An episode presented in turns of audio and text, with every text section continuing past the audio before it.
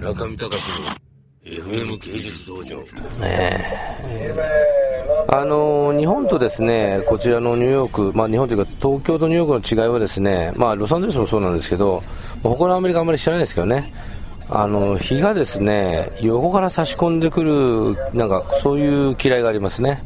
日本はやっぱりこう内側にって湿潤なので雲があったりして柔らかな光がこう降り注いでますけれどもこちらやっぱ乾燥してますんで朝日から夕日から昼間からですね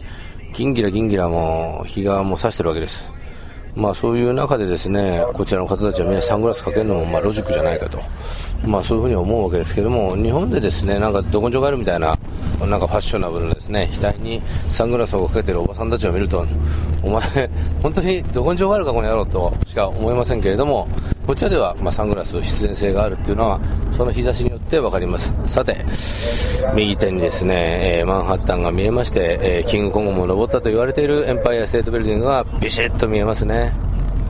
マンハッタンはまあね、いろいろあの IT バブルも弾け、不動産バブルも弾け、この次は多分アートバブルも弾けるでしょうけども、バブルがあ膨らんだり弾けたりしながら街がどんどん進化していきますが、まあ、ここ10年でですね、あのすごいいっぱいビルが増えましたね。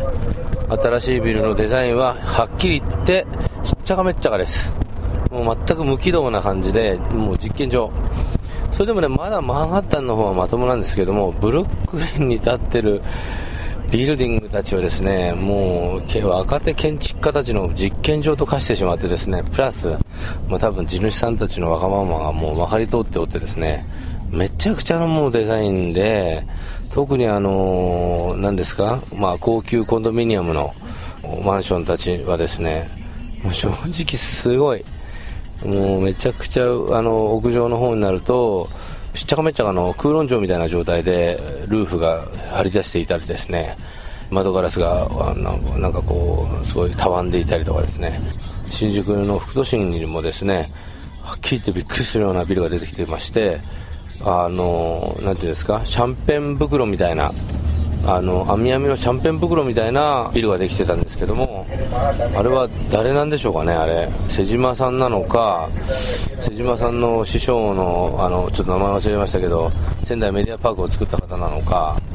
あの辺の建築家の方が、まあ、作ったものだと思うんですけども日本もですね、まあ、建築大国と言われてですねやってますがまあまあ、しっちゃかめっちゃかなクライアントのオーダーに応えるというよりはどっちかというとすっきりしたデザインで、えーまあ、まとめているという、まあ、そういう感じですね。えー、まあですね、この前、約10話にわたって、11話ですかね、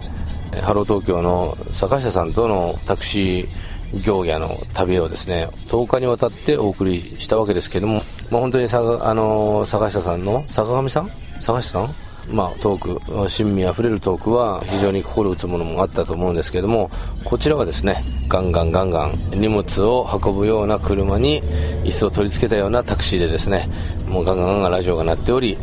その中で私と、田川君と稲部君が